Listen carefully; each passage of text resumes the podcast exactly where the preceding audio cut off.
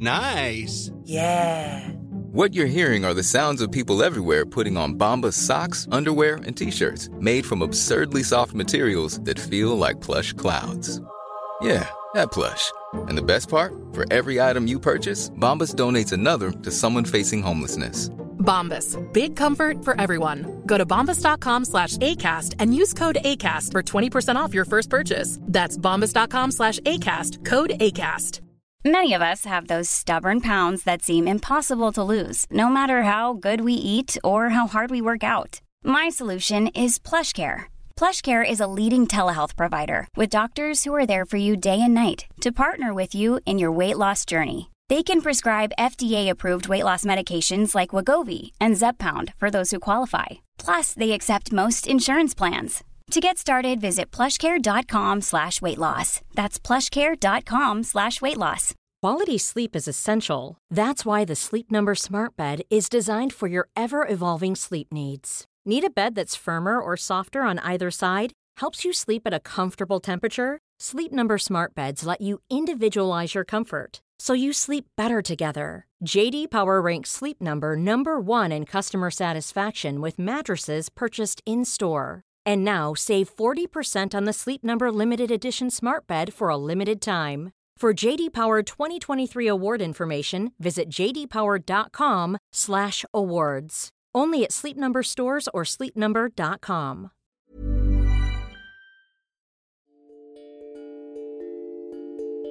Namaste, yogis. This is Andrew Seeley here to welcome you to the Yoga Revealed podcast. I am so excited to reveal this episode to you. Today, I have the Tantra yoga expert and world renowned sex coach, Psalm Isadora, on the podcast. Not only is she deep rooted in her tantric lineage of yoga, but she is also a well practiced relationship coach whose empowering yet controversial teachings have been featured in popular publications such as Playboy magazine and Yoga Journal. Psalm aims to empower women and men to overcome trauma and find sexual healing through clear communication and true self acceptance. So, even the people who caused us, I think, our greatest harms are sometimes the person who made us into superheroes. Tap into the wisdom of Tantra healing with self love, as Psalm shows us the path found when we rise above on this outstanding yet uniquely exciting episode of the Yoga Revealed podcast with Psalm Isadora. Namaste, yogis. Thank you guys again for joining us for another absolutely amazing episode of the Yoga Revealed podcast. I have the pleasure, yes, I said the pleasure, of sitting here with Psalm Isadora, the absolutely wonderful yogi who's actually a sex expert. Yes. And not only a sex expert, but she's a worldwide personality known for her TV presence, known for her coaching, and known for women's empowerment and mm-hmm. teaching people about pussy power. You know, so pussy power, I think is fundamental to mm-hmm. the evolution and the spiritual shift mm-hmm. in our mm-hmm. culture. So if you have an audience that's already yogis, mm-hmm. um, yoga was my yoga was the thing that saved my life. So what a lot of people don't know about me, I say I'm a sex expert, and everybody has, I think, all these assumptions right away. Oh, what's a sex expert? Mm-hmm. Or they're mm-hmm. curious um, when I say that to like men, you know, at a convention or a bar. I see their eyes light up, and I'm like, no, I'm not going to have sex with you. like that doesn't mean I'm easy. Exactly. So then I say, well, the reason I became a sex expert is because I had sexual abuse. Mm. So I had to go on a path to find a way to heal myself. And yoga was the first thing that helped me to kind of mend the brokenness, I think, of my body. Um, because my body at that point had been the thing um, that had been abused and betrayed sexually. Mm-hmm. So having a female body that was sensual, that was sexual, and being a sexual person had been very harmful to me. Mm. And I didn't know how to navigate moving in a world as a sexual female um, without you know, without sexual violence, without being called a slut, without being called a whore, without, you know, all these things that I'd grown up with because I came from a very Christian background. Wow. But there was such an inherent hypocrisy because I grew up on this like very Christian, it was actually a cult like wearing a bonnet, Wow. full Waco style, like in a log cabin. Where did you grow up? Um, Northern California. I grew up in Mendocino in a log cabin, no electricity, no running water. And so that was very extreme. And then in that environment, we were told, like, you know, women have to cover their bodies or they'll make men sin. Men can't control themselves. Wow, that's such like an objectifying, just I mean, I- completely sexist term. I think it's just a sad place to be in the world. And if you look at a lot of the problems we're having in the world, or um, you know, the rape culture on college campuses, even in America, like I think we like to think we're so evolved here, Yeah. but there's definitely um, been a lot coming out with the Bill Cosby case, and um, Lady Gaga had an Oscar-nominated song this year for a movie that was a documentary about rape culture on college campuses. And so, even in America, where we think we're very enlightened, there's still such a loaded thing about um, sexuality for men and women. And then, especially just as a woman, how do you carry yourself in this world sexually without, like, how many people do you sleep with before you're no longer as valuable, right? Or, or, or you're, you know, now you're a hoe. and, and, and I, I think it's just um, so interesting because I think it comes from shame. And I don't think it's a problem that men started. I actually think men suffer too. So I think the whole world right now is in a moment of intense suffering because of shame around our primal sexual nature. And until we find a way to merge our psychology and our primal sexuality, um, we'll continue to have these pockets of suffering where there's sexual abuse or sexual violence, or just, you know, if it's not that extreme, just people not, you know, sexless marriage, porn addiction. There's a lot of things going on in this world that I feel are unnecessary suffering. Totally. And if you have an audience that's yogis, you know, I feel the message of the Buddha, the message of Jesus, the message of any kind of great spiritual icon that we have was like, let's forget all the dogma and let's help people not suffer. Truth. And my background, I went to India for nine years and studied Tantra in probably a more real way than most people know about me, or that most people who say they would teach Tantra or yoga would have any idea. I walked barefoot for two years hmm. chanting mantras. And at some point I said, you know what? I don't I don't care about the dogma. I don't want to preach to the choir. I want the world to suffer less around this deepest human issue Yeah. and I want everybody, you know, to hear that message. So I stopped fine tuning to like, or, or, or kind of like teaching it in the traditional way, where I was mm-hmm. attracting spiritual seekers mostly, because I found a lot of them are kind of in a loop. You know, they they're going to go to my tantra training and then someone else's tantra training. They're like a connoisseur. Exactly. I don't want a connoisseur. Specialized. I don't want a connoisseur. I want someone who wants to break through and change their life. Hmm. So tell me about your break- breakthrough and how yoga first changed your life because you hinted towards a time when you were sexually abused and Mm-hmm. yoga was literally what mended back your body and mended back your mind. It allowed you to be able to transgress that abuse and be able to move on to the beautiful person that you are today. Well, you know, one of the things that I think, and again, if you have a yoga audience, you know, I, I think I got tired, even though yoga helped save me, I got tired of feeling judged in the yoga community. Hmm. I felt like yoga is this inherently very sensual process, and you'll have you know people taking a yoga class and the teachers pushing their hips back and down dog and people like ah and and you know releasing serotonin and dopamine and having essentially their brain is having an orgasm in that yoga class. But again we don't speak openly. Oh that's just you know that's your nervous system responding to stimulation and Yep. it's no big deal and let's let's have appropriate boundaries and that's okay and there's no shame i found there still was like this huge wall of shame in yoga that when i tried to talk about sexuality you know people are like oh oh that you're weird some if you feel anything sexual happening in a yoga class you're weird. Yeah. and i remember being like i think you're full of shit Mm-hmm. and I had male yoga teachers. I was like, I clearly see you utilizing these techniques to create sensual experiences and have a room full of women like falling in love with you as their yoga teacher. Yeah, Every down dog, like, ah, It's chemicals. It's chemistry in your brain. And what I believe knowledge is power. So what I say to people is, you're having an experience right now where your brain is experiencing deep pleasure. You own it. Your body produces that. I'm going to teach you how to do a back bend. And when you do a back bend, a back bend is actually inherently a very like orgasmic experience in your body. Mm-hmm. But when I would say that, people would be like, Psalm's crazy in the yoga community. Like, she's too sexual. And I was like, wow, this feels just like the Christian commune I grew up on. Mm. You know, no one wants to talk about what's really going on, which is that we're all sensual beings. And I think until we own that and we become authentic, and once we own it, we can build appropriate boundaries. But because people have shame, they keep it a secret and they don't build boundaries. Wow. And that's, I, I feel so evident in our community today is that there's no sense of education about what is going on Yeah. when you are feeling that chemistry take hold of your body. Right. And, you're and there's a lot of acting out. How many yoga teachers are having sex with their students? And then and then if something comes up, they're like, "Oh, um, that that's a reflection of you." Mm-hmm.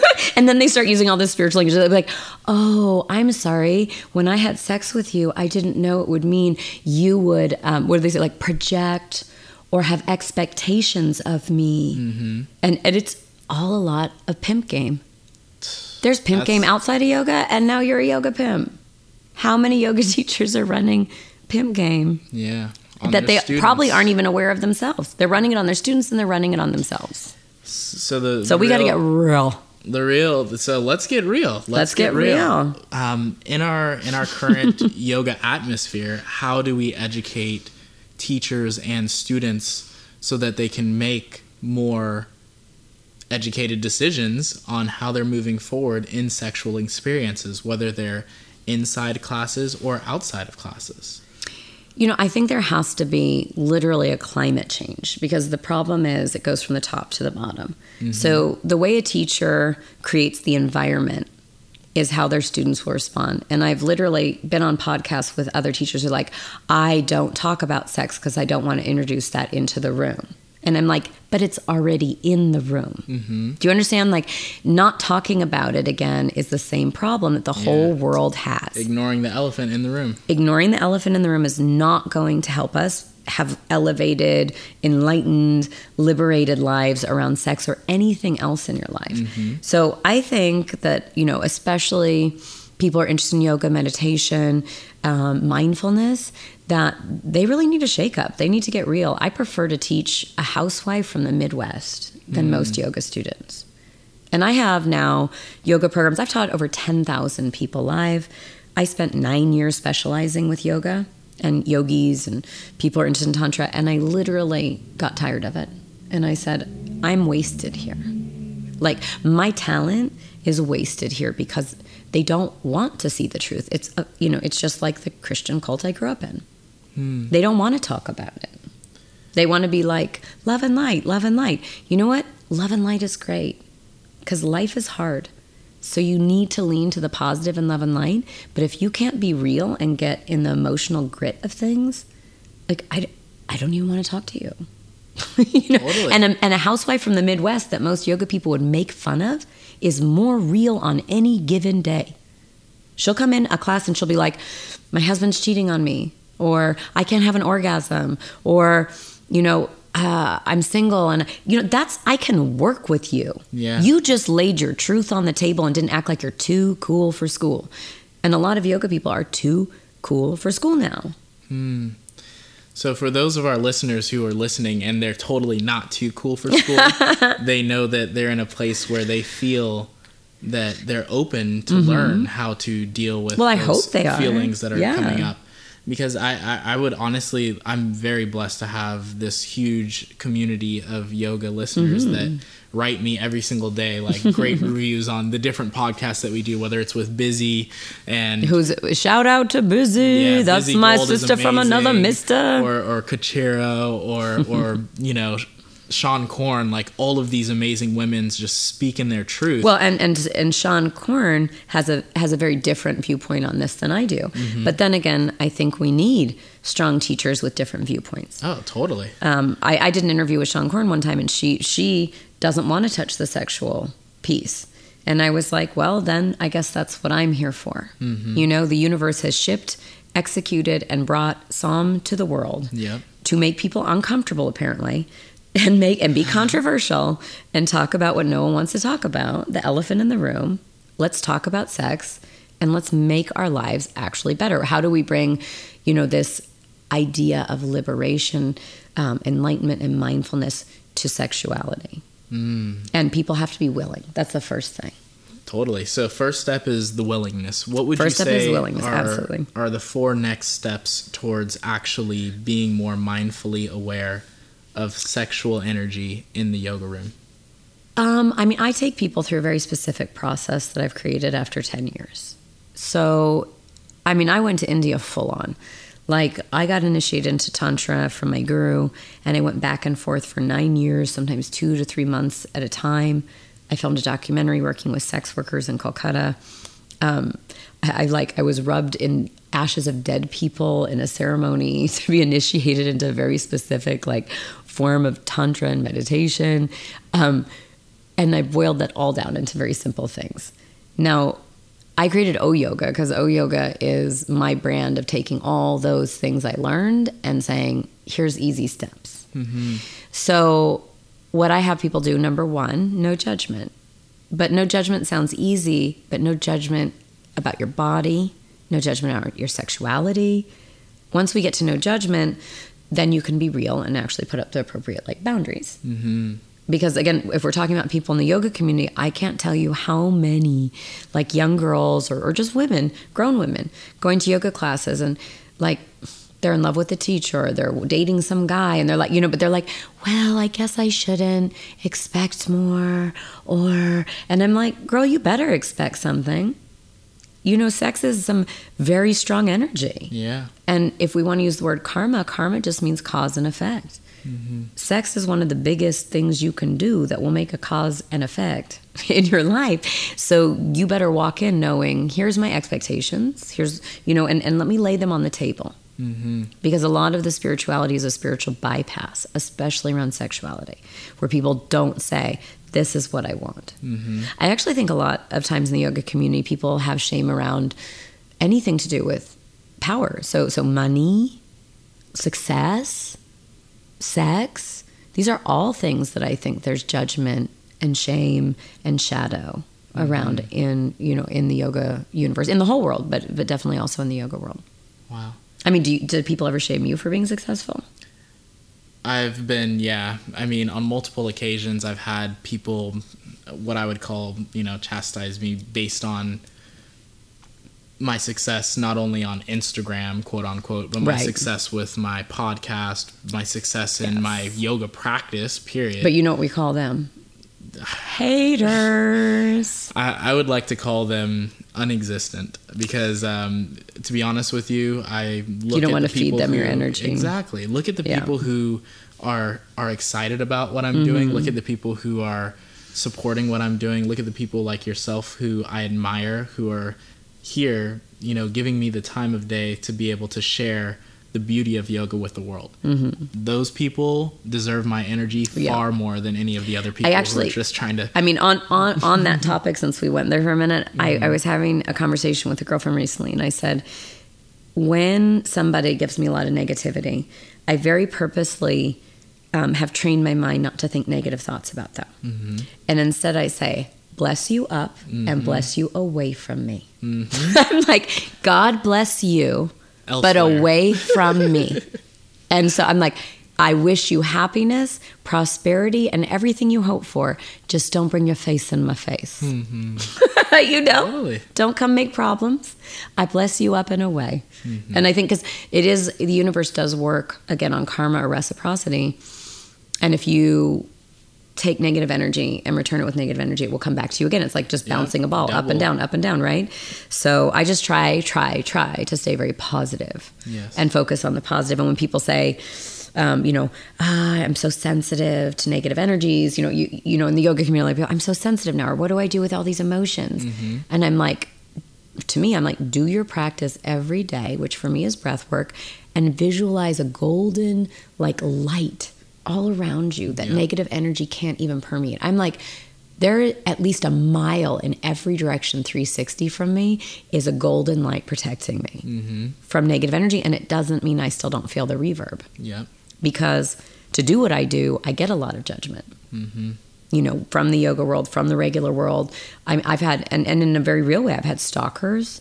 I've had, there's, you know, sex has been very loaded in my life, Yeah. which is why it's so important to me and why it's my mission. Because I had sexual abuse, because I've had these continuing problems, I'm like, we have to bring this out of the shadow and into the light. It's even every time I face an obstacle, like a year ago, I had a stalker who like broke in my car and left a meat hook, which was terrifying. Oh my god Like, I mean, literally, your life's fine until you're yeah, your afraid life is to. threatened. Your life is threatened, and there's a crazy person hunting you. Mm-hmm. And I'm busy all day. I don't have time to think all day about that because I'm trying to accomplish things, and that crazy person is only thinking Yeah. about, you know, doing Crazy horrible things. to me that I don't want Yeah. to think about.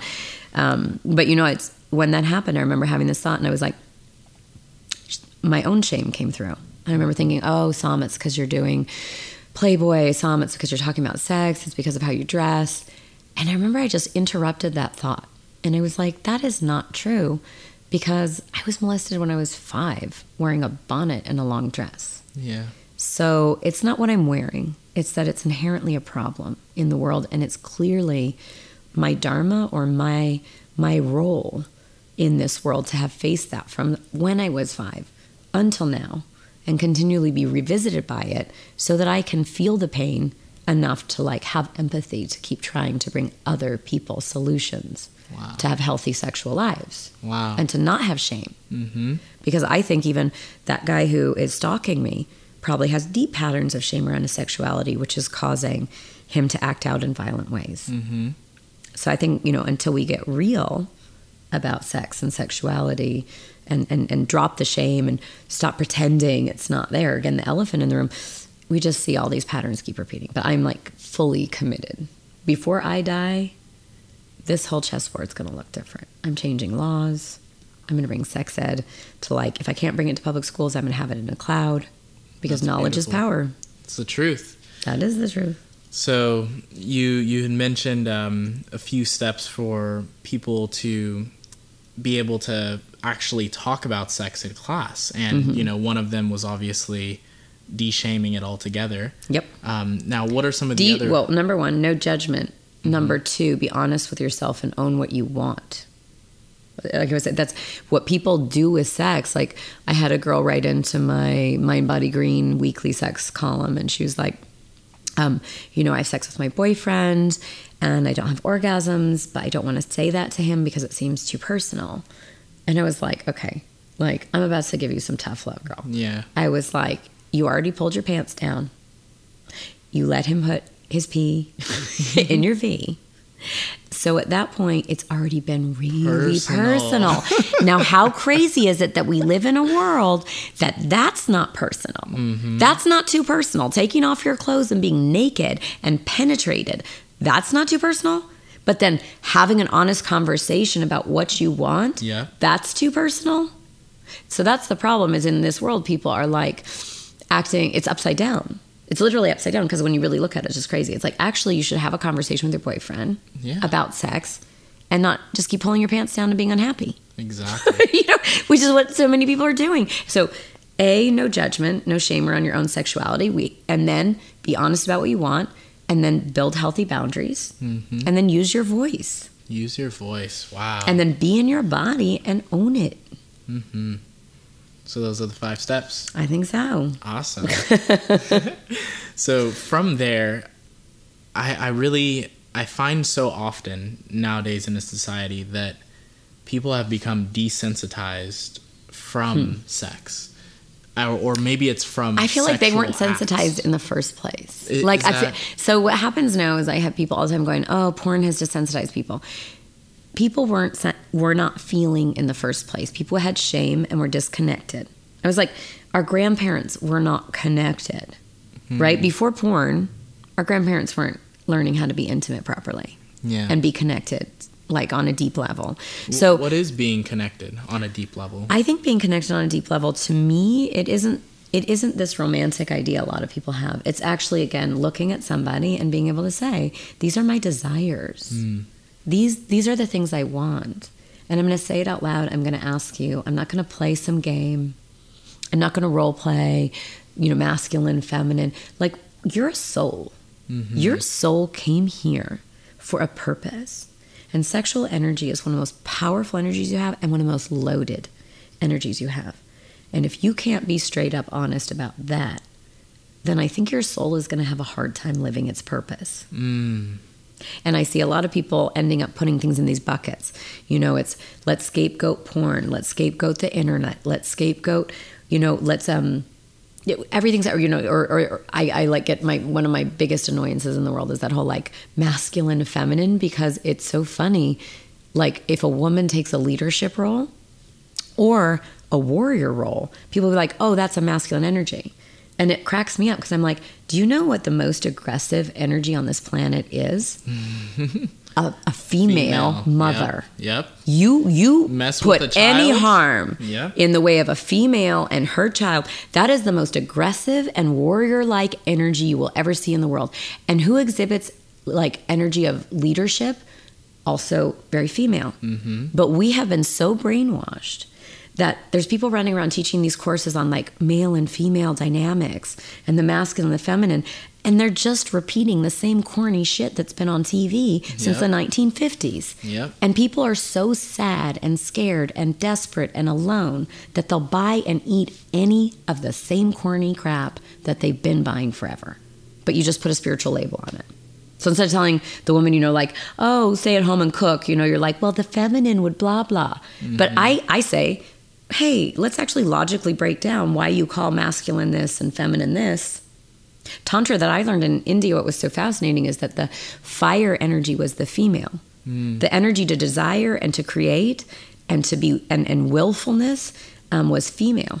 And the masculine was Shiva who sat and was the silent observer. And I feel that when people say masculine and feminine in pop culture and even spiritual culture, they're saying the exact opposite. They're like, the female energy is passive, the female energy is receptive, mm-hmm. the masculine energy is the one who's supposed to take action, show leadership. And I, I think we're just humans. you know, like, Yep. how do we get to level that we're human beings owning our sexuality and not play these like corny role play anymore? I feel mm-hmm. like it's 2016. Can we wake up? Yeah. can we like you look at countries that are more progressive like you go to norway they have like naked people and what we would consider quote unquote porn at night on tv kids grow up watching it. Do they ha- their cultures have less rape mm-hmm. and less sexual violence? Because they're aware of it. because they just see it. It's normalized. Yeah. and and so when a young boy would grow up watching these like images of naked women or he knows you know what? Just because i'm aroused doesn't mean i can't control myself and i might rape that. Mm-hmm. Actually says oh maybe i'm aroused and i just have to breathe deep and control myself. Is it appropriate? Is it not appropriate? And and so I think we have and a counterpoint to that that's kind of scary is you go to the other side of the world. I was um, I was in a refugee camp in Athens, and I met um, one of the refugees who was a Yazidi, which is he was Christian from Iraq. So the other even Muslims there, um, you know, had a bias against him, and he said ISIS came into my village and they raped the women like they were animals, like they were pigs, and they said they're not real people because they're not, because they're Christian, because they're not our religion. Hmm. So what's so interesting to me, there you see this whole ideology where the women are covered head to toe to respect them, but the minute you don't follow their rules, they just rape them and say you're not a real person. Hmm. And that's one of again, there's a lot of this still going on in the world. So what I want to bring is that more progressive, um, you you know, that we it's already been tested, right? We we have we can see that the places in the world where they're more sexually open, we have less sexual violence and problems. So let's take that and let's scale that. So I my goal is to scale sexual education, normalize the like the body, especially the female body. So I do I do things that other people like, you know, just funny, right? I do free the nipple Fridays and you know, like I'm like, life is short. You might as well have fun. And I'm I have a lot more fun when I'm running around naked anyway. I only put on clothes because, you know, other people can't handle it. yeah, I feel you. I feel you. I, I feel very much so the same way. Right? Quite often, like people always ask me why I practice in small shorts, and I'm like, well, the practice of yoga is to free your body and mind. Why wouldn't I want to be? I mean, no, I'm not. I'm not saying I want to be in a room with you where you're doing down dog with your dick out. I'm not, I didn't say that, no, Andrew. My my my my penis is fully concealed in my shorts. I promise Okay, you thank- that. thank I'm tasteful. Thank God. Yes, see, I'm taste. tasteful. See, tasteful. It's such a fine line. This is so. So, so I was saying. Because you have to be careful what you wish for, isn't it? If I tell everybody to take their clothes off, I, I don't. There's a lot of people I don't want to see them naked. I'm going to be fully honest. I know that you know I've been sounding very like I'm taking the high road, but hmm. it's true. All within taste. yeah. all within tastefulness but but no i, I mean I, I i do think you know children look at look at little kids running around naked they're so innocent mm-hmm. and we've lost innocence Yeah. around sexuality so much and have so much shame and it's so loaded and then again causing so much unhappiness sexless marriage porn addiction like you know all of these things it's just so crazy to me. So so on my board, you know, it I I decided we were talking about yoga. I decided I'm not going to focus my efforts preaching to the choir so much in the yoga community. Now I've created tantra programs that anybody can do. They're global now. Mm-hmm. I did a massive launch with over uh, like over 3,000 people globally did my tantra touch launch this last June that I partnered with a company called Mindvalley and they have a global reach uh, like a list of 1.6 million. And so I purposely chose I'm like how do I find the largest partners to bring this knowledge and technology so I'm not just stuck preaching to the choir. Yeah. And then I worked with the largest people in the mindfulness category, which is like Mindvalley, Mind Body Green. They're my mm-hmm. partners. And then I worked with Playboy, which is fully mainstream, and some people judge that. And I was like, if I can make someone, if somebody goes to turn on Playboy and would normally get, you know, some crap with a woman pretending to have an orgasm, and, and I can teach you something real about soulful sexuality all day long. I'm not judging that person. I'm here to help that person. I'm here to help the yoga person. I'm here to, I'll help the Playboy person. I don't care. I'm here to help humans. You know, so I did Playboy and now, and then I just did a CNN episode um, with, uh, you know, that's going to come out in the fall. Um, that's on a show that Lisa Ling does. And that was really exciting because I'm going even more mainstream. Yeah. So I'm fully going mainstream now. So I kind of like scaled the largest mindfulness categories, and then I'm now scaling mainstream and bringing them a better burger when it comes to sex. That's well. I don't eat burgers, but I will eat your ve- veggie Well, you'll eat a veggie burger. Do you see what I'm saying? The so what, here's what I'm saying. No, the, the- oh, the V burger. I think there was a dirty joke in there. He said he'd eat my V burger. Uh, it was, you know, It's vegan not. burger. It's not vegan. it's fully paleo. My my vegan burger is fully paleo. the real question is, Yes. what is sacred sexuality? I think that sacred sexuality is any any time that people are again in their own awareness that they're connected on a mind, body, and soul level. Hmm. First with themselves. No shame. Own your game. Ask for what you want. Don't have hidden agendas. Don't do a spiritual bypass. And it doesn't even matter if they call it like sacred spirituality. Hmm. It's just realness. Yeah. You know what sacred is? Realness. Do you know I what people that. have done? They hijack the term spiritual and they use it for spiritual bypass. Real spirituality is know thyself, do no harm, or do as little harm as possible. Mm-hmm. You know what I mean? Like, own your shit. It's exhausting to me. You know, when we hijack these terms, it's like, oh, well, I do sacred sexuality. I'm like, Mm-hmm. any human being who's willing to look at someone else and be honest, or even just themselves. sacred spirituality could be masturbating, you know, just like being real. Yeah, with I'm yourself, masturbating. body. I'm so a lot of people like again. Let's talk about like the phenomenon of porn scaling as big as it is. So, you know, everybody's like, porn's the problem. No, the problem is a lack of education and the same shame we always had. That's now scaled with more availability of porn. But the issue is, you take you know. You take somebody, you take a boy who's 14, 15, having sexual urges. His biology is he wakes up, he already is like having wet dreams. Yeah, and then he's got a boner when he he's already got a boner. you know, this is life. You got a wood, no okay. biggie. Okay. And then Breathe. breathe. this is where you need Tantra. Inhale, exhale, train your dick. Mm-hmm. We would live in a different world if people, if men trained their dicks instead of told women to cover their bodies. That's one of my basic tenets. Truth. Can you imagine the world we live in if we actually taught men how to train their dicks. Truth. I, I That's I- sacred spirituality to me. It's- if you can get men to actually own their junk, Mm-hmm. and women too, but I just mean like it's it's so crazy to me. But you take that you take that boy and he starts going online and looking at porn, and if he already had shame and can't talk about it, now he's secretly watching porn. Now he then he jerks off, then he has an orgasm, then he feels bad about it, then he hates himself, then he's ashamed, then he has secrecy, and then that causes more tension, which means he goes and does it again. Mm-hmm. So any behavior pattern like that is happening because the shame. The issue to me is the shame. yeah. So there's nothing wrong with mastering. Sacred sexuality can literally start with you, you know, not having shame around your own sexual energy and desires, but then learning to control it, to create boundaries, to be honest with other partners, to be honest with yourself. That's to me sacred sexuality. I like that a lot. I really do. Realness. Realness is the truth. Like Real the- the all that all, hey, Buddha, Jesus, all the great ones. Mm-hmm. They came with realness. It's the truth. So, in today's current society, Kanye. Ye- Jesus. Jesus, All the great ones, Jesus. I'm the Jesus. I'm the vagina Jesus. Oh my goodness, the Jesus. I came. I can't save, save those vaginas. Is it like. I, I teach these women women's weekends where we talk about sexuality. I had I have one woman. She was 53 years old before she had an orgasm. And what people don't understand, and she was on CNN. We like they said, "Can you show us an example of someone who's very relatable?" And I was like, "See, now people would say, "Oh, her life was fine. She just didn't have an orgasm." No, her life wasn't fine. Her not having an orgasm was a reflection of so many things in her life mm-hmm. not being fine. And she started taking my program, and then she came up to me and she's like.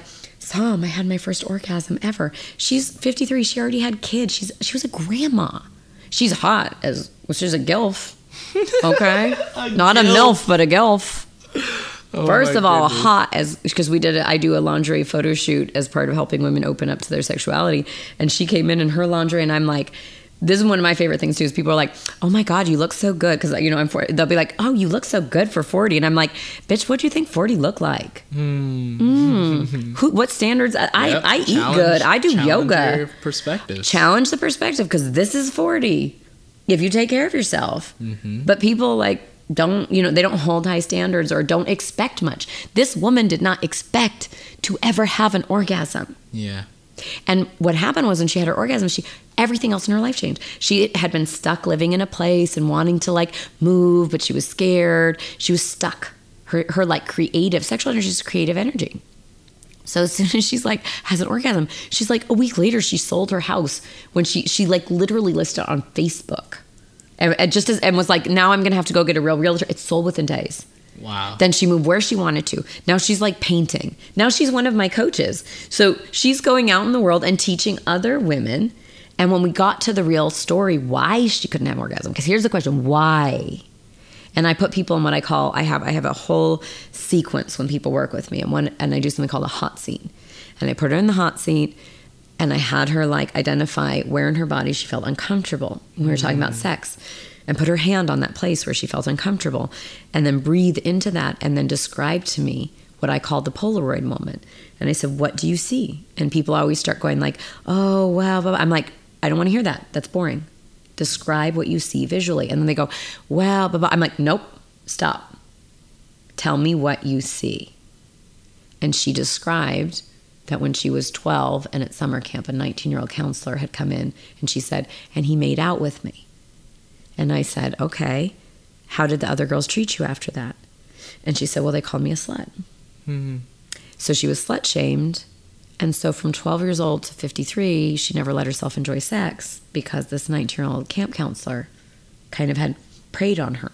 Mm. And then the other girls, instead of defending her or helping her, slut shamed her, and she shut down. Now, she didn't stop having sex. She went and got married. She had kids. She had lots of sex, but no sex she enjoyed. Mm-hmm. No sex. You know, we're saying people are desensitized. People have been desensitized. When were they sensitized? Yeah. When is this golden age of humanity where people were having great connected sex and being honest? Yeah. It never existed. We have to make it now. But so she, she's So she's 53. And when we get to the bottom of that story, and then I said, okay, but her voice was like, she's like, well, he did this. And I said, you don't sound angry enough to me. Hmm. If he did that to you and those girls slut shame you, I want to, I need you to express your anger to move on, to have a breakthrough.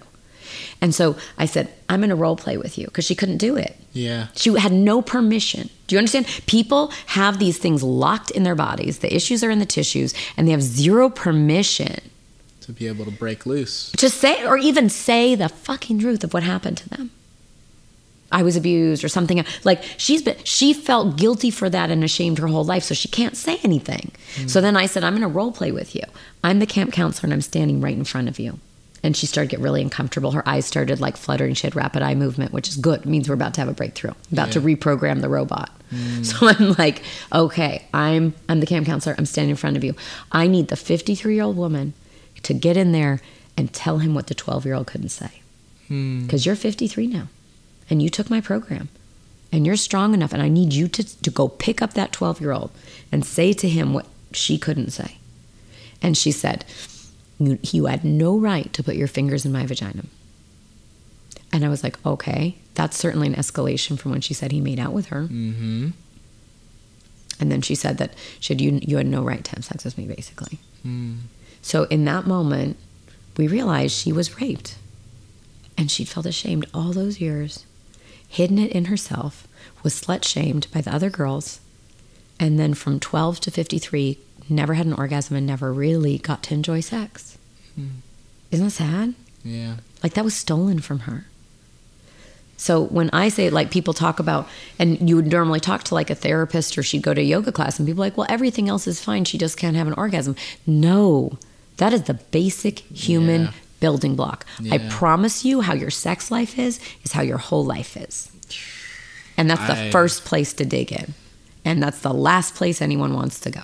Yeah, And because there's so much talk shadow. More about that because honestly, there's not only females but a lot of males who I've met who I would feel are sexually deprived, sexually deprived, and honestly have not understood. I feel so bad for men. No, honestly, I, I'm going to tell you because it sounds like I'm coming from a female perspective. I'm a man, and I'm I'm Yeah. like I'm I'm teaching yoga classes, and Mm-hmm. the, the thing that I get the most is. Oh my goodness, dude! Like, how you must get so much pussy? How do you? How do you? Well, first of touch all, yoga teachers women? do get too much pussy. Okay, no, haha. Let me just say, I have a whole thing. I'm like, there's a loophole in the system. like a guy who couldn't get all that pussy if he becomes a yoga teacher will get it will Don't rain say pussy. that. Don't say. Uh, well, it's wrong. Don't say that. We need to be more aware. No, Yes. but it's true. You know, it's the truth. I, However, the the I- I however, the women, the pussy you're going to get is my highly argument. neurotic is my- emotionally, so you'll is pay for argument. it. This is my argument that men who are more in touch with themselves will Mm-hmm. then become more in touch with feminine, which is Yeah, but again, here's what I'm. My point was: you take a bunch of women, you stick them in a room, you have them do their deep breathing, go into down dog. They're gonna fall in love with their teacher a lot. So if you're a man and you become a yoga teacher, if you're real with yourself, you'll understand. You know what? Those are the chemicals in their brain. But I think a lot of again because there's denial of it. Male yoga teachers are like, no, no, that's not happening. Because why? Because they feel guilty. Yeah. Why? Because we can't talk about it. Mm-hmm. Why? Because we have shame. So back to the original issues again. yeah. But I mean, really, a male yoga teacher will have a lot of women in in his room and a lot more pussy than an average guy. Yes. However, like I said, it will be highly neurotic and emotional pussy. Mm-hmm. So you will pay for that pussy. Truth. you will pay for that pussy by having to hear long conversations about how intense their emotions are and like what the moon is doing right now. Mm-hmm. So you might want to think twice before you go be a pussy pimp in a yoga class. I don't know. Truth. Truth be told. Truth, Truth. be told. Because I'll tell you, I'm a female, and when I lead these classes, I see the women, anyone starts looking at you like they're in love with you because you're making their brain work. You know, they're they're like serotonin, dopamine. I feel so good. It's her. Mm-hmm. Yeah. It's Sam. It's Andrew. And I'm like, nope, that's you. That's your body. That's your Yeah, power. love yourself. I'm giving it to you. I'm telling you how to do it. Now go take it home. Love yourself and like make love to other people. Yeah. But I don't need your adulation. Yeah. I really don't. I just I want you to be free because if you start here's the thing: if they start adulating you, you're never free. Exactly, and that that's If you fall in love with them being in love with you, it's empowerment. Yeah. you have to allow that energy to be their empowerment to allow them to You- be able to yeah. break through their own mental whatever they be. constructs or projections onto you. Like, because Yeah. most people are going to come into any therapy session or yoga class and play the mommy daddy game. yeah, where you have all the answers. Well, because none of us, I think, I mean, there might be a very few people in the world, but most of us weren't given, our parents weren't perfect, right? So all of us have a mommy daddy issue somewhere. Mm-hmm. And then you go into like a yoga class and you project, oh, they're so nurturing. Mm-hmm. Oh, or, or they're so caring. Or, oh, that's the man I never had in my life. Or, you know, and, and, and you have to understand that that's just part of their growing yeah, you know that they start to see that become aware of it. And what i do is i always try and give it back to them. It's not about me it's about you. It's not about me it's about you. Yeah. it's about you you know um, healing your own inner child. So and not and not attaching that to me as your mommy or your daddy as a yoga teacher. Truth. like the woman the 53 year old who had an orgasm she had to heal her inner 12 year old So with the men that I, I feel they don't even there's a lot of men out there that don't have the constructs and the proper vocabulary to be able to enunciate and articulate what they want in a female. And I feel that there's a lot of women out there that don't mm-hmm. have the vocabulary or the experience. but i would back that up to saying i think most people don't know how to say what they want for themselves mm. So now you've multiplied the problem, right? If I don't know what I want for me and now I'm running around trying to date, Yeah. that same problem I had in myself again has scaled to double because now there's two of us. Yeah. It's like saying porn isn't the problem. The shame that started before porn is the problem, but porn has created a scale that has escalated. mm-hmm. Right? So I think men don't know what they what they want in a woman because they don't know what they want for themselves. Themselves, And and again going back to they're ashamed to admit what they really want and say it out loud. We've all been conditioned to play these silly corny role play games. Mm-hmm. And it's very difficult to break free from that. But that's what has to happen because until you know what you want and you can own it and then ask somebody for it, no, as a man, you don't know what you want from women. And as women, you don't know what you want from a man because you don't even know what you want for yourself. You can't even tell yourself the truth. So, my next question is what are three tips that you can give to our listeners, man or female, to help them learn what they want for themselves first and then what they want in a relationship second? Um, I would say, you know, I take people through that exercise. So I say, identify your sex root, number one. So that's an exercise I take people through. What is a sex root? So, what environment did you grow up in? Was it positive to sexuality? Was there a lot of shame around your sexuality? Identify your parents' attitudes about sex. Your if you grew up in a religion, the attitudes about sex, the school you grew up in, everything leading up to puberty is very informative. So, kind of even knowing, huh? You know, I, just last week I I, um, I did a, a TV show for Playboy as a guest sex expert, and this girl's one of their models running around the room naked. She looks super open sexually, right? Mm-hmm. She's naked. She's running around everybody like, oh, what a sexy girl. She comes up to me. She's like, I have to ask for your help. She's like, I have veg. It's she cannot have sex. She has a condition that one in two thousand women have, that like her vagina clamps down, the muscles clamp down, and she cannot be penetrated. Wow. Yes, so that's very. But here she is naked on Playboy. Mm-hmm. So outside she looks very sexually open. Yeah. And she said to me, I don't know why. And I went to the doctor and he gave me a kit, but it made me feel bad about myself, like I'm broken. Aw. And I said, Don't worry. I've worked with a lot of people who've had this. First of all, the one of the first things I say to people is normalize things. You're not alone. There's no shame. There's a lot of people like you. That's one of the first things I always say. Again, no judgment, no shame. Especially around sexuality, you'll have 10 people in a room with the same issue, all sitting there going, I'm the weirdo, I'm the pervert, or I'm, Yeah. I'm the broken girl. You know, and, and yet there's so many of you. So the mm-hmm. first thing I try and say is understand there's lots of other women just like you.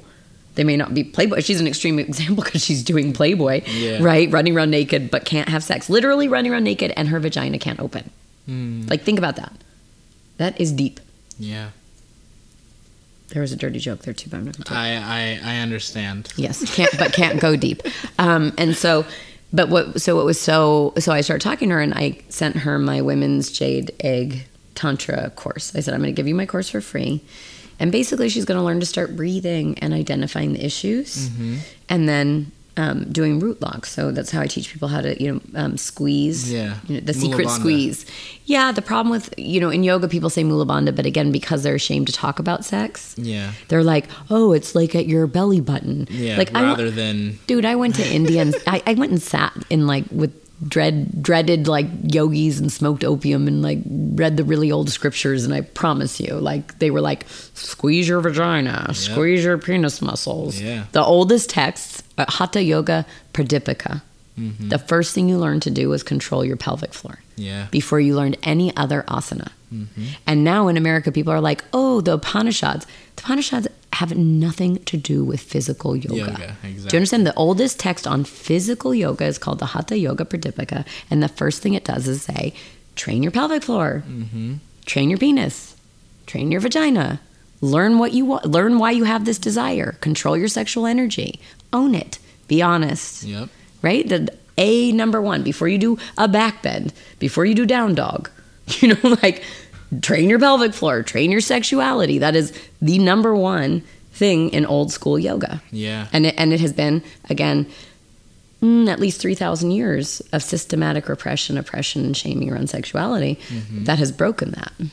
So tell me a little bit about the oldest text of yoga that actually speaks about Right. the root lock. Well, well, it's it's not even that it speaks about the root lock. What is so crazy to me again is that we live in an upside down world with these elephants in the room, and you have people walking around going, "This is what yoga is," and they don't even know what yoga is. like, like they studied from teachers in America who were passed down certain texts. I mm-hmm. was very curious, so I went all the way to India. I was like, no, no, take me to your leaders. I'm going to go dig into the deepest, oldest roots of this stuff. Yeah. And what I found is the oldest text on physical yoga or hatha yoga, which when you say yoga, most people that's what they think it means, Yes. was called the Hatha Yoga Pradipika. And the mm-hmm. Hatha Yoga Pradipika, the very first thing you learn to do is how to separate the three parts of your pelvic floor. It's not just root lock. Mm. So you learn how to control the urethra muscle. So for men or women, that would be the tip of your penis or the tip of your vagina, Yeah. how to pull that muscle in and up and lift that energy to the crown of your head and send it back down. Then you learn what we call root lock, which would be the PC muscles for men or the Kegels for women, mm-hmm. and how to pull those muscles up And so you feel this little like internal turn on, Yeah. which in in Sanskrit would be your Kundalini mm. or your Shakti, getting engaged. But that turn on makes you a more creative, more electric, more bright human being with more energy. Yep. So again, the sexual energy isn't about sex. And then they taught you how to do Ashwini Mudra, which was um, for the for your anus and how to squeeze that muscle. And before you were allowed, old school yoga, before you could do down dog or any physical asana or sun salutation, surya namaskar, you had to learn to control these three parts of your pelvic floor. So how fascinating is it that that's now the last thing anyone would ever learn? And and why? Because of shame around sexuality, because Yeah. the shadow around sexuality. Tables have been turned. tables have been turned and then people are repeating misinformation is what i saw. And then and then I, like i said then i come in and they're like oh sam you're so crazy talking about sex. And i'm like actually i'm just old school. I'm as old school as you get. Like i went all the way back to the oldest text. And I, I said i see a lot of people taking yoga trainings now and they'll t- say, "Oh, the you know the um, the Vedic text, the Upanishads, you know, like um, Yeah. they act like those are the OG yoga texts. They're they're those were for seated meditation. Exactly. That's why they don't talk about your body. Yep. They were for Raja Yoga or learning to leave your body. Exactly. Now, I believe Astral traveling. I believe that unfortunately that is the whole tilt that happened where we became disembodied. So the whole world took a patriarchal turn historically like 3000 years ago where everybody started valuing being disembodied over being embodied. And what makes you embodied is the feminine energy of sexuality, so that got demonized. Mm. And then all these spiritual, like Judaism, Christianity, even Hinduism, Buddhism, they all became very masculine. And people haven't even really noticed because the bias is so strong. You never question the bias you're born with. Yeah. So again, they're like, oh, well, that's the way it is. But actually, what the bias is, is that I have a, it's a problem being in a human body. My sexuality is a problem. I'm ashamed of it. So I really just wish I could spiritually bypass everything. Hmm. I wish I could just like disembody myself all the time. And that's where you meet people who, you know, do yoga and go on juice fasts and they're just hmm. not actually grounded. Yeah, And they think they're so, they're like, I'm so present. Mm-hmm. I'm like, you are not present at all. Yeah, you're up there in the Dude, clouds. first of all, you can't carry water for anyone. Mm. You, do you know that term? Not exactly. say so carrying water is from like african villages so or indian so go back to a time when if you lived in a village the village needs water Yes. and they had to go get water and carry it on, On their, their heads head, yep. not everyone was strong enough to carry water Mm. some people carried more water for other people Yeah. so if you're somebody who's meant to carry water you know that's i believe i'm here to carry a lot of water Truth. and Truth. so whenever I start feeling sorry for myself and I'm like, oh, people are judging me or oh, I had a rough day being a sex expert, you know, I'm like, Sam, you're here to carry water. Yeah. Go go lift more weights tomorrow. Straight Make your up. hamstrings strong because you Be bet. stronger. Guess what? Get stronger. When life gets tough, You get stronger. get stronger. And when negativity comes at me, make more positive energy. Like literally manufacture it. I, I I manufacture I pop, you for that. but I manufacture positive energy. Yep. Like right now, wait, hold on. Talk about mula bandha. I am now squeezing my Kegel muscles tantrically. I just manufactured a lot of positive energy. Not just for me, it's starting to fill the whole room. Hmm. and I do this all the time. You're welcome, world. You're welcome. And your smile is contagious for sure. But I mean, I'm I think that the, I mean, like, we're talking about sex, but really we're talking about human evolution.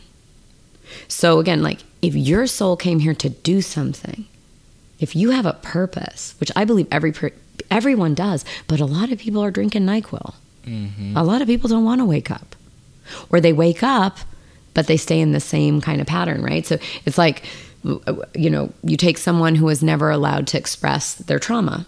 That 53 year old woman could never talk about that subject, but then they'll go to therapy and they start talking about it, and then they define themselves by that. I'm the person who had that trauma. I'm the person who had that trauma. That's why I can't do this. That's why I can't. And I'm like, my trauma was my trajectory. You know, I had a moment this year on my birthday. I gave a talk for Mind Body Green at Revitalize, and I was sh- I like peeing my pants on the way to do it because Wow. I was like, I'm going to tell this in a way I never have. It's not interesting to me if it's not my edge. I tell people, I am not on the razor's edge. I am the blade. Hmm. you know, like we are bringing a paradigm shift no one has seen. Therefore, if you are not peeing your pants, you are not awake. Straight up. Okay? I always say if you're not living life on the edge, then you're taking up too much space. But I was like, I'm not even on the edge. I'm the blade. I'm the machete. I'm clearing the way for the others who can come after easier. Mm-hmm. But I, I was going to give this talk, and one of my coaches, who's coached like, I don't even know how many millionaires and billionaires, he goes, Here's the difference between people who get things done, executors, and people who don't, who always have their dreams that are never accomplished. Because the difference is the people who execute execute while they pee their pants. Hmm. he goes, he's old school. He's like, I was in the army. He's like, I was in the army and there was a day where we had to like practice throwing grenades. And you can't practice throwing a grenade except by throwing a grenade. And he's like, there were days that people would get blown up and die practicing throwing a grenade. You weren't even at war. But that's the only way to learn. And he said, he said, you would stand there and he's like, it doesn't matter if you pee your pants. You're going to learn how to do this. Mm-hmm. Right? And he said, people who execute, the people you see doing the things you wish you were doing, or living the life you wish you lived, or being the entrepreneur that you wish you were. I, I, wa- I walked onto stage to give a talk, and I'm like, Sam, you can pee your pants, but you're going to get up there and do it. Yeah. Because, and if I'm not close to peeing my pants, it's probably not interesting. Mm-hmm. you know, but it's like, luckily I didn't really pee my pants, but you know, like just that feeling of, te- of raw, like terror of my own psyche Yeah. being like a new, like layer of my psyche being peeled open hmm. is like, and, and, and having that vulnerability or like, oh, that raw moment Totally. so intense. And I and I went on that stage and I gave a talk and in that talk I was very clear that it was my father who molested me. And that I don't always share that because sometimes it's so heavy that other people can't hear the rest of my message. You know, so it's not even about me a lot of the time. But I made that choice in that talk because I said it is actually, again, very common that it's a family member. And then, so even within the world of sexual trauma, people say I had sexual trauma, but then it's even harder to say it was your own family. So, in destigmatizing and deshaming, I was like, the reason why I'm going to say that, it's not I want to punish my father, it's not that I want to like, I'm saying this to give permission to anyone else. And there's a very large percentage, one in three women at least, have had sexual trauma or abuse, and a large percentage of that is from their own family members. So I was like, I'm up here to, I'm saying that to give you permission. I'm saying that I'll put myself on the front line. I'll be incredibly uncomfortable giving this talk. I'll cry in the room before I go there. But I'm going to get on that stage and I'm going to give this talk for everyone else mm. who this can be useful to. Because I certainly didn't live through everything I lived through to not be of purpose to other people. You know, there's that there's that one song? There's a rap song. He's like, he's like, I'm on fire because I already been to hell and back. Straight up. So I got up and I gave that talk and I went back to my room and it was my birthday. And I said, What an elegant universe. Like, I truly believe the universe is so elegant when you, if you wake up and you want to live your soul's purpose, this elegant universe sends you storyline after storyline and player. Like, you know, oh, I'm going to introduce you to so and so because it's elegant. The universe is a beautiful, elegant movie. That is true. And we're all here playing these roles. And once you really wake up and want to do it and you execute your role, whether you're peeing your pants or not, mm-hmm. that's when really interesting scenes start happening. You're like, oh, now I'm moving. Like my char- like before that, you're like the character is like, why can't I get out of this one scene? You know what I mean? Like over and over again. I, over the wall. Yeah, or you're like you're like, why do I keep dating women I don't like? Why do I keep dating? Why can't I attract a man I like? And this is where people are a, a broken record. Scoot a little. But like I'm saying, the minute back, back, back. Uh, the minute that people actually like wake up, mm-hmm. you will start having new scenes in your movie, and the movie gets interesting. Other than that, you're like replaying the same old show. but I, I go back to my room. And it was very intense. I give this talk, and people were coming up and hugging me after. Yeah. But I was like, it wasn't that. I was just like, I'm raw right now. And then I went to my room after everybody like came up and hugged me and were like, "Oh, we're so moved by what you said." And and it's almost like yeah, I'm so glad they're moved, but like I myself saw them in this little body am like oh, feeling very like exposed. Yeah.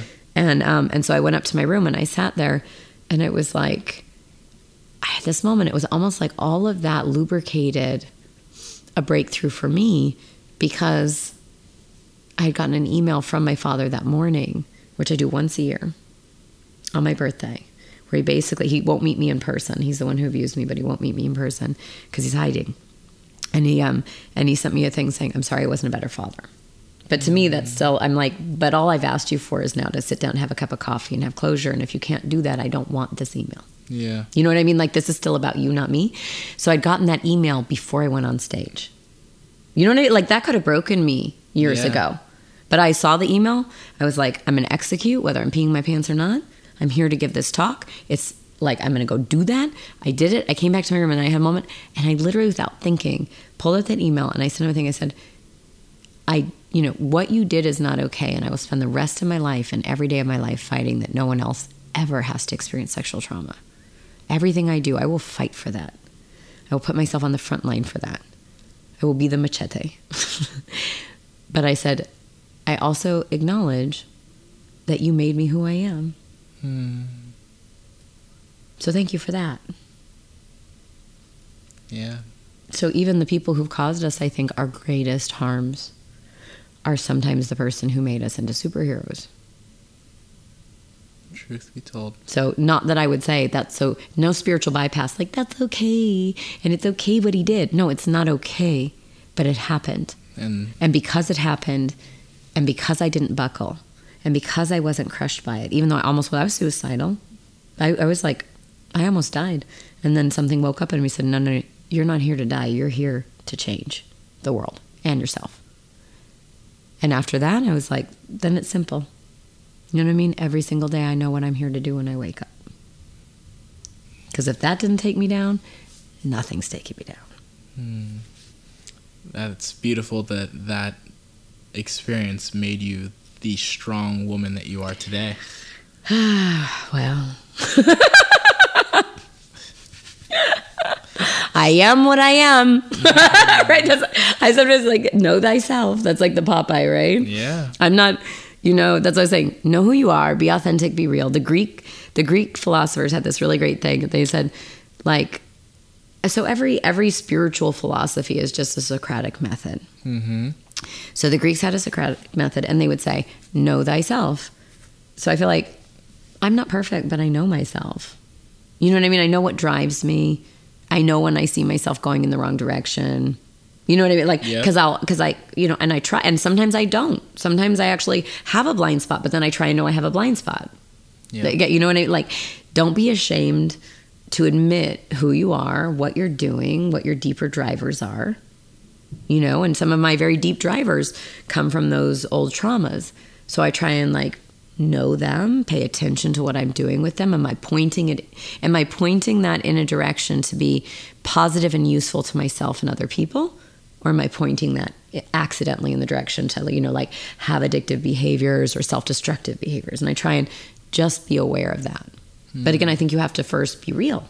Yeah. You have to be willing to say, I have certain tendencies, habits, behaviors, deeper drivers. So this segues us into what I would call like just the golden nuggets, like the things that you would share to. I've given so many golden here. nuggets already. know, You've asked me I for know. tips and tricks. We, I You mean, know, what more do you want from me, All I- Andrew? all I want more golden nuggets. Just the last one, the last one that you can give to our listeners to help them. Just own it, baby.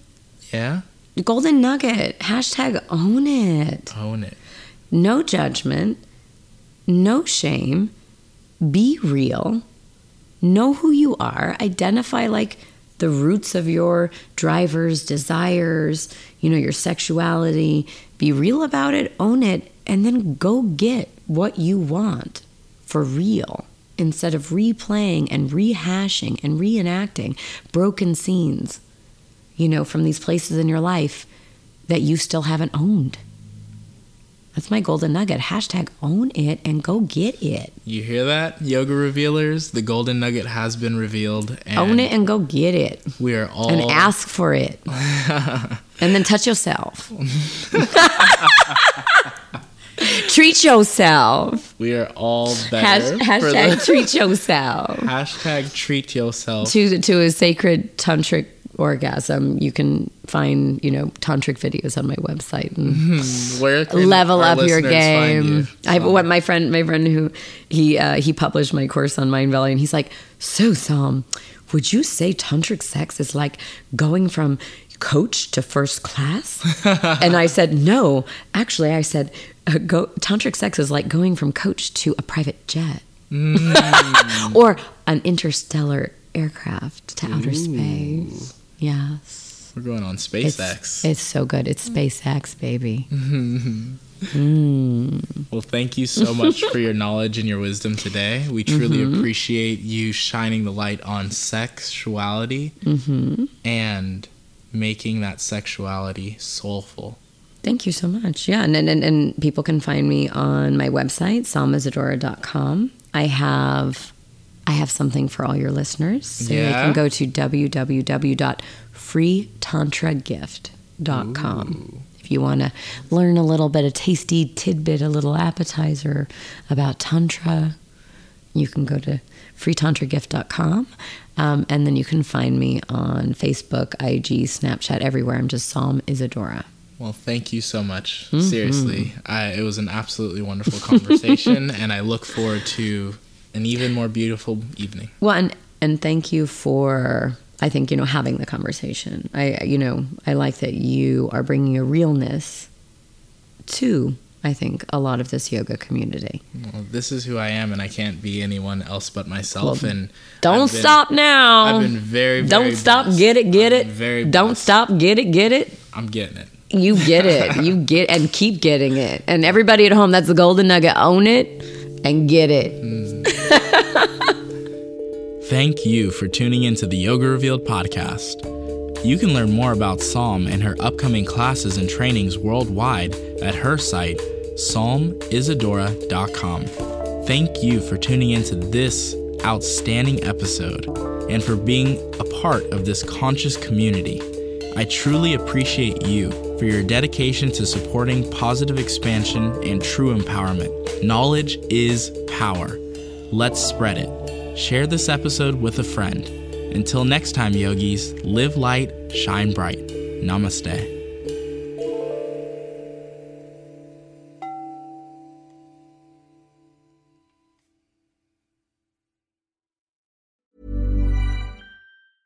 Even when we're on a budget, we still deserve nice things.